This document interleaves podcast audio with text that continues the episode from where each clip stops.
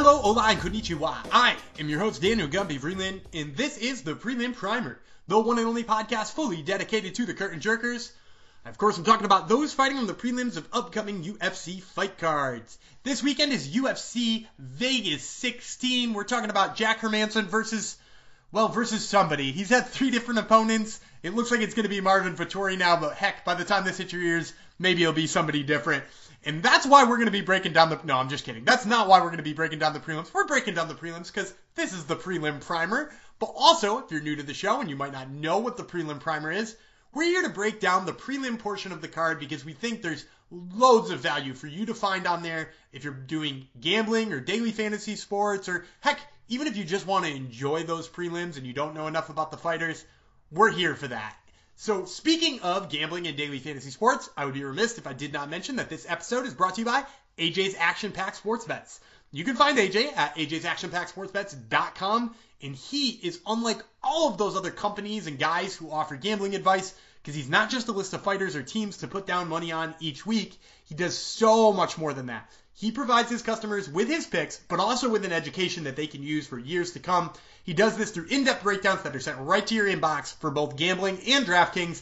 He gives you all the tips and know-how so that you can make informed decisions and maximize your profit. You, of course, don't have to take my word for it. You can check him out at A J's Action Pack Sports Bets dot com. That link is in the show notes. Or, of course, you can follow him on Twitter at A J M M A Betting. You won't be sorry that you did. Now, of course, in order to break down these fights on the prelim of this card, I'm going to need a savvy co-host to help me out. Joining me today from the Fixed Fight Podcast with Kurt and Ben, Kurt Chase Patrick. Kurt, thanks again for hopping on once again. Always a pleasure, man. Thanks again for inviting me. Absolutely. And as you guys know, we always start by putting five minutes on the clock.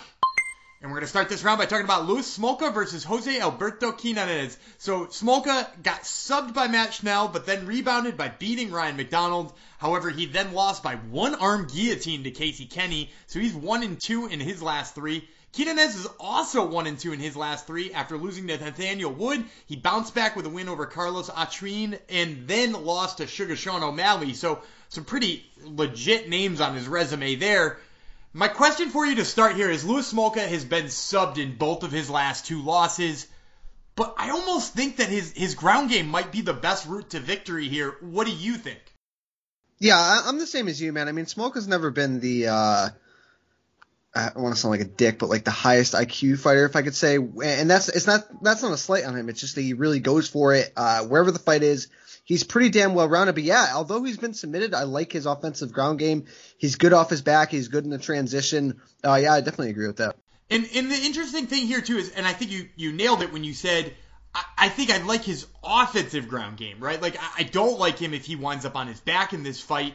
And, and his takedown defense has never been great, so one of the ways that he can avoid doing that is by attacking. He can be the one who goes for that takedown first because, I mean, you can look at, at Quiñónez's record. He does have submission wins, but most of them are rear naked chokes, um, grounded pound from top game. Like, it, he's not subbing anybody off of his back. So if, you know, Smolka goes ahead and tries to be the aggressor here, he might wind up in a little bit better of a position. Do you think, like you said, he, he might have some fight I Q issues? Do you think he goes that path though? Yeah, I do. I, I don't, I don't, I don't think Smolka with what uh, I don't know, twenty something fights in his career is going to necessarily evolve and change all that much. Um, so yeah, I think he's going to come forward. I think he's going to employ the same game plan he usually does. And uh, you know, again, he's he's not he's not a fifty-fifty fighter, right? But you know, he's got some great wins, some some tough losses on his record. But yeah, I think he's going to stick with that. The same sort of uh, let-it-fly game plan. And how well do you see it working against somebody like Quiñónez? Because we're just about to the end of discussing this fight. And, and you know, I, I can see a way that it works, but I can also see a way that this goes really badly for him. So Quiñónez, like when I watched him, uh, he, he leaves himself open a lot when he strikes. They both have kind of like that tall, lanky body, but Quiñónez uh, leaves himself open a lot. I actually see Smolka finishing him uh, on the feet here. I think he knocks him down and pounds him out on the ground maybe in like the second or third round in a fun all-action fight. I, I definitely agree with you that it's going to be a fun all-action fight, but I actually like Quiñónez to be the one to take it to the ground first because I think you're right. I think Smolka's going to see success on the feet and it's going to cause him to hesitate to use his grappling at all. And, and like I said, he's really good offensive grappling. not so great when he's got his back on the ground. So I actually like Quiñónez to probably grind him out for enough here to pick up the decision victory. And that brings us to our second fight, which is Gabriel Mobley Benitez versus Justin Jaynes. Benitez has lost two straight, but they were to Sadiq Youssef and Omar Morales. Certainly no shame in either of those losses. Justin Jaynes, meanwhile, picked up a quick K O win over Frank Camacho in his debut, but followed that up by getting subbed by Gavin Tucker his next time out. So I see Jaynes as a guy who, when he is able to make a fight really ugly, he, he winds up doing really well. But this guy's got a wrestling background, so which of those two avenues do you see him trying to take here against Gabriel Benitez? Man, I, I you know what? When I was looking at this card, uh, I circled this one as like a possible fight of the night at the end of the night. I mean, Gabriel Benitez is all action.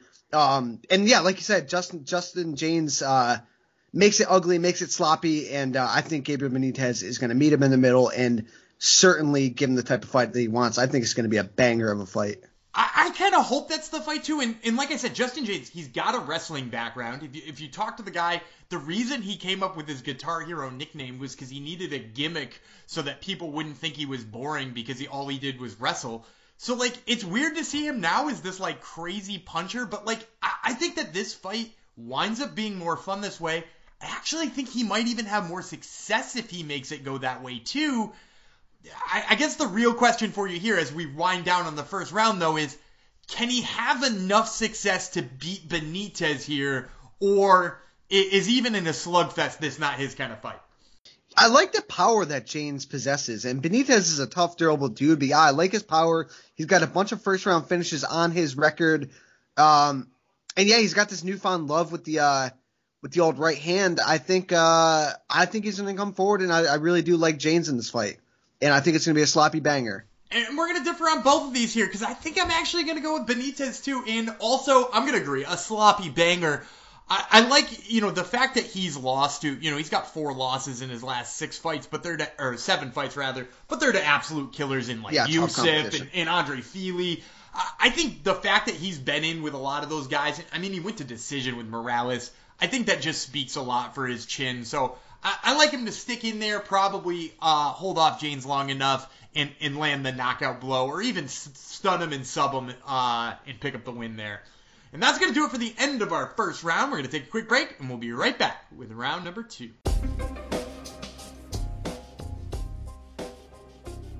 And this is just a reminder that this show is brought to you by A J's Action Pack Sports Bets dot com. Once again, that link is in the show notes. One of the awesome things that A J does for you is that when he sends you the information, and it's not just picks, he sends you information that has pros and cons for each of the matchups. And, and to me, that's the biggest thing, because when I get gambling advice, I don't want to get gambling advice where somebody's like, yes, this is a sure thing, and then it doesn't hit. I want to know how sure they are about it. I want to know what the good parts of that matchup are, what the bad parts of that matchup are. I want to know the ins and outs. And that's exactly what A J is doing for you. He's sending you audio content to your inbox each week that lets you know all sides of everything before you lay down that wager. And it makes you feel more confident, and it definitely is going to let you know that he did his homework. I heavily suggest you doing your homework and checking him out at A J's Action Pack Sports Bets dot com.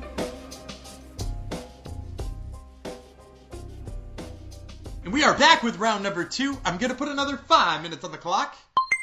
And we're going to start this round by going with Ilia Topuria versus Damon Jackson. So Topuria ended Yusuf Zalal's hype train with a decision win back in October in his U F C debut. Damon Jackson, meanwhile, returned from five years away from the U F C, and all he did in that was submit Mirsad Bektic with a late guillotine in kind of very surprising come-from-behind fashion. So The, the interesting thing about this fight is I actually think both guys have a, a very similar style. They've got decent wrestling. They've got an aggressive submission game. What do you think is the game plan here? Are are, are both of them going to try to slug it out on the feet in that kind of cancellation-type matchup?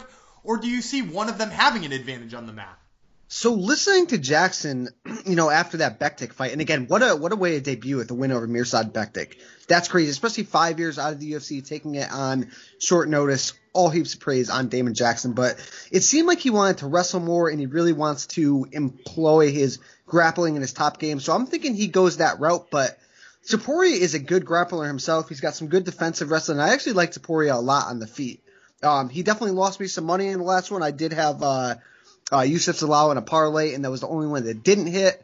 But, yeah, dude, I really like Topuria here. I think he's super well-rounded. And, th- again, this is a, a fight that I really like on the undercard as well. I think it's one of the best fights on the card. I, I agree with you entirely. He totally spoiled me on, like, eight different bets with, with beating Yusuf Zalal, who I had winning that fight. But the thing is, is that he exploited a guy who I think had a little bit of a weakness in the grappling department that maybe we did, we all overlooked in Yusuf Zalal. Like, he gave up a couple of takedowns to Jordan Griffin. He gave up one to Austin Lingo. And not that we're here to break up break down Yusuf Zalal, but I'm interested to see, do you think Ilia Topuria could take down Damon Jackson, or do you think that that's not a route he even has available? Yeah, I do, because I like his I like his transitional wrestling. You know, a lot of the fights I watched in uh, Brave F C and some of his earlier fights, he does have good transitional wrestling. Um, he can strike into takedowns. So, yeah, I could see both guys, um, you know, trying to go for the takedown, but I think it's more likely that Jackson is going to be one trying for takedowns, and uh, Topuria is going to be defending and looking to stand and bang. But, yeah, I definitely think there is a possibility he could take him down. So we're in this position where we're at the end of this uh, round, so or at the end of this fight, rather. And I got to ask you, so you think Jackson's going to wrestle? Do you think it's effective enough for him to get the W here? I don't. I'm going to go with Topor- uh, Topuria, but like I said, I really love this fight. I'm very high on both of them, and uh, I think the grappling and the striking exchanges could both be effective, but I'm going to take Topuria by decision. And we're going to differ again on this one. I can't believe we're doing three for three. Maybe it. We'll do the whole damn card.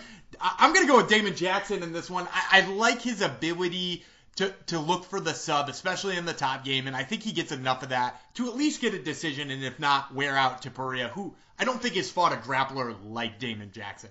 And speaking of grappling, that, that brings us to our next fight, which is Jimmy Flick versus Cody Durden. Jimmy Flick making his U F C debut at fifteen and five. He got to the U F C with a third-round arm triangle over Nate Smith. Durden, meanwhile, made his U F C debut back in August in a draw with Chris Gutierrez, where he picked up a ten eight first round, but then lost the second and third rounds. In that fight, Durden scored two takedowns, looked pretty good on the mat. That looked like the mode he wanted to take. Kind of tired out, didn't get him late. Is that a mode he wants to take with somebody who grapples like Jimmy Flick? Yeah, I, I do, because Durden, I think, at the end of the day, is, is a very good wrestler. His striking definitely needs a little bit of work. But, uh, yeah, he's a grinder, he's a striker, and, man, if you're a fan of grappling and wrestling exchanges, this is the fight for you, because Jimmy Flick himself has very good wrestling. I think sl- um, Flick is the more slick grappler, but, yeah, I think I think Durden is going to come out and want to wrestle, and I think it's going to uh, produce a lot of fun exchanges. Yeah, and the interesting thing for me, you're, you're one hundred percent right. Flick is super slick, which is very fun to say as well. Yeah, hard to say. But in addition to that, like, the interesting thing to me is that Durden was so tired after dominating that first round against Gutierrez. I think if Flick is able to survive that first round like Gutierrez did, it's not just winning the second round for him, and it's not just winning the third round for him that winds up with a draw or a two-round decision there. But, like, I think he is the type of guy who would go out there and finish Durden in those times where Durden's tired or Durden can't finish his takedowns. So I guess the the question for you is, do you think Durden fixed some of those cardio issues, or do you think he's even successful enough that he doesn't have to worry about him? Uh, I don't, man. I, I really like Jimmy Flick's ground game. Like I see, he's a slick grappler. He's got great chokes. Um, he likes those long arm chokes like the Darcy's. He's got a really good arm triangle choke.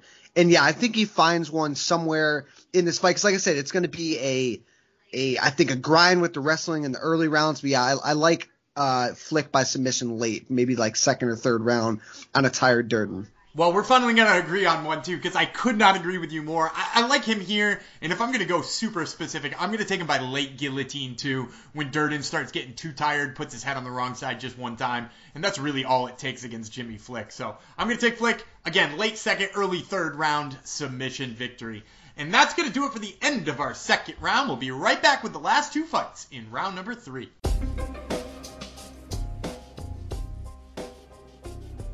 Hey guys, I just want you to hear what subscribers are saying about A J's Action Pack Sports Bets dot com, because this comes from listener George, and I couldn't agree more with George. But let me let me tell you what George said.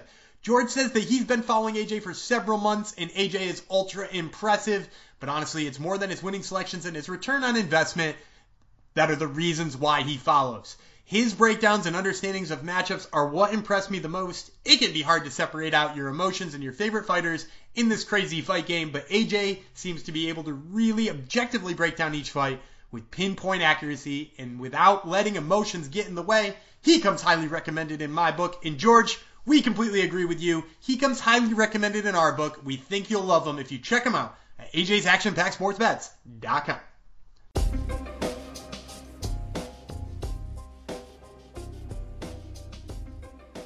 And we are back with round number three. I'm going to put another five minutes on the clock. And we're going to start this round by talking about Matt Wiman versus Jordan Leavitt. So Wiman was gone out of the U F C for five years. He returned, got T K O'd by Violent Bob Ross, and then got beat by Joe Selecki by decision.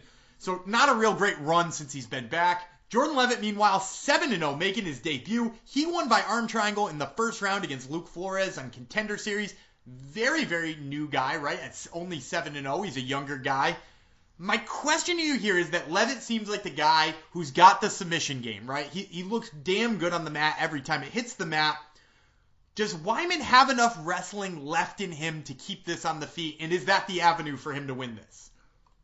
Man, I really don't know. And I've always been kind of fascinated with Matt Wiman. And he's an, he's an interesting cat. And I think both of these guys are pretty interesting in their own ways. But, uh, you know, Matt Wiman, yeah, he took, what, five years off and literally, like, fell off the face of the earth. And then he came back and fought two uh, pretty damn tough matches and didn't get to show a whole lot. So it's kind of hard to answer that question. Like, yeah, back in the day, Matt Wiman was a very good wrestler. But at this point in his career, you don't really know where his head is at. I, I really don't know how to answer it, man. Yeah, it's such a hard – I hate breaking down the fact that he's fighting right now, too, because – we look at those two fights, right, and he got manhandled by Lu- Luis Pena, who, like, certainly no yeah, shame in stud. that. Like, the guy's a stud. And then they give him a bigger stud, possibly, in Joe Selecki. Like, I'm higher on Joe Selecki than I am on Luis Pena. So he has a tough outing, and then you give him a tougher outing, like, to follow it up right away. It's just miserable to even think about that. And, and you know, like, the, the last fight you have to go off of that, he fought Isaac Valley Flagg, which is, like, right. one hundred years ago at this point. So... yeah, I'm having a tough time deciding, but the, the fact that, you know, he has conceded, I'm pretty sure, all of the takedowns that have been attempted on him since he's been back certainly doesn't give me loads of hope. I, I mean, like, maybe he stuffed one of them, but it doesn't give me loads of hope against the guy who's got great finishing ability in Jordan Leavitt. Leavitt here, just for those of you who are interested, is a huge favorite in this fight. I'm not sure I love him as a huge favorite. Um, but I am definitely going to go with him here. I'm going to say he gets the finish, too, by submission. Uh, although Matt Wiman has never been subbed, which is worth noting.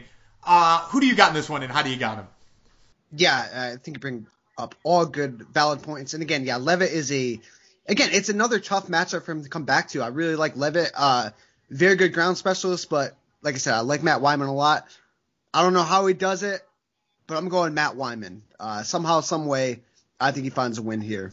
All right, four out of five differences, and let's end it with the ultimate prelim primer fight to break down, and that is yeah, buddy. Heavyweights Jake Collier versus John Vellante. That's right, heavyweights Jake Collier and John Vellante. Collier took three years away from the octagon. He came back very big, uh, having come up all the way from middleweight to light heavyweight, then to heavyweight, and he got knocked out by Tom Aspinall pretty, pretty terribly. Vellante, meanwhile, had a year and a half away. He came back also pretty damn big. Uh, and he lost to Maurice Green in one of the weirdest chokes from the bottom that I've seen in some time. It looked like Maurice Green had no leverage whatsoever. Yeah, he he had nothing. It, it looked like it was one of those guys just squeezing your head in the gym. Uh, and he got the tap anyway. So uh, I guess my question to you here is, which of these two physique changes from Collier or Vellante worries you the most in a fight where they're fighting basically a guy who went through the same exact thing? I'm uh I'm kind of mad that I don't know if you watched the Tyson fight this weekend, but Snoop Dogg made the uh, dad and uncle fighting at the barbecue joke that I've been saying for years now. I can't really go with it, but uh yeah, man, this is a complete like slot fest, you know, Budweiser chugging, throwing hands in a parking lot or a backyard. Uh, I mean, yeah, I mean, both physique changes are not for the better, right? It's not like they're cutting a bunch of weight and getting in shape. These guys are going the other ways. But, uh, man, more power to them. I think they're just having fun. Uh, I actually grappled on a card, not to get too off topic, with John Vellante. He just seemed like a really good, fun, nice dude. Uh, so I'm going to go with John Vellante with your question. I think his physique change is going to benefit him a little better. I, I think it benefits him better, too, because uh, while while John Vellante, it, it's not a good physique change. We, we can stress no. that. he he does still look strong. I, I will say that, because he took down Maurice Green, right? Like, he took him down in the third round, even. So, like, there is some strength there. With Jake Collier, it really looked like a lot of his muscle was gone in that fight. And sure, you know, you can't see everything under, like, big, giant bellies, right? Like, Roy Nelson is actually a very strong dude, too, and you can't ever yeah. see it. But, like, he looked like a lot of his strength was zapped. And, and for me, that's kind of alarming. I think the big dad bod on John Vellante, like you said, he's a fun dude. If you've ever seen him at a U F C fight, the dude looks like he's having more fun at that event than Absolutely. Any, anybody else. He's in the front row hanging out with Al Iaquinta doing wild things. So, yeah, I, I think John Vellante, it, the, the physique change is probably a little less concerning than Jake Collier. I'm also going to take him here. I'm going to take him by knockout. Did you pick how you see him winning? Yeah, I'm going to go by knockout, man. And, and at the end of the day, he's fought some great competitors, you know, throughout his career. He hasn't won them all, but uh, he's fought some great fighters. So, yeah, I'm taking him by, uh, man, maybe like a second round. Both guys gas, and he just throws a bungalow that hits the right spot and knocks him out. I'm going uh, Vellante by knockout as well. I love it, and I hope it lasts at least two rounds for us to see those guys slowing, throwing sloppy bungalows the whole time. So, and that's going to do it for the end of our third round. We gave you guys six fights in just a little bit over fifteen minutes. We hope you guys learned something and hopefully picked up a tip or two in case you're gambling or playing daily fantasy sports on this one. I want to thank my co-host, Chase Kurt, or Kurt Chase Patrick, rather, uh, from the Fixed Fight Podcast with Kurt and Ben. Kurt, thanks so much for joining me. Of course, man. Anytime. Always appreciate the invite.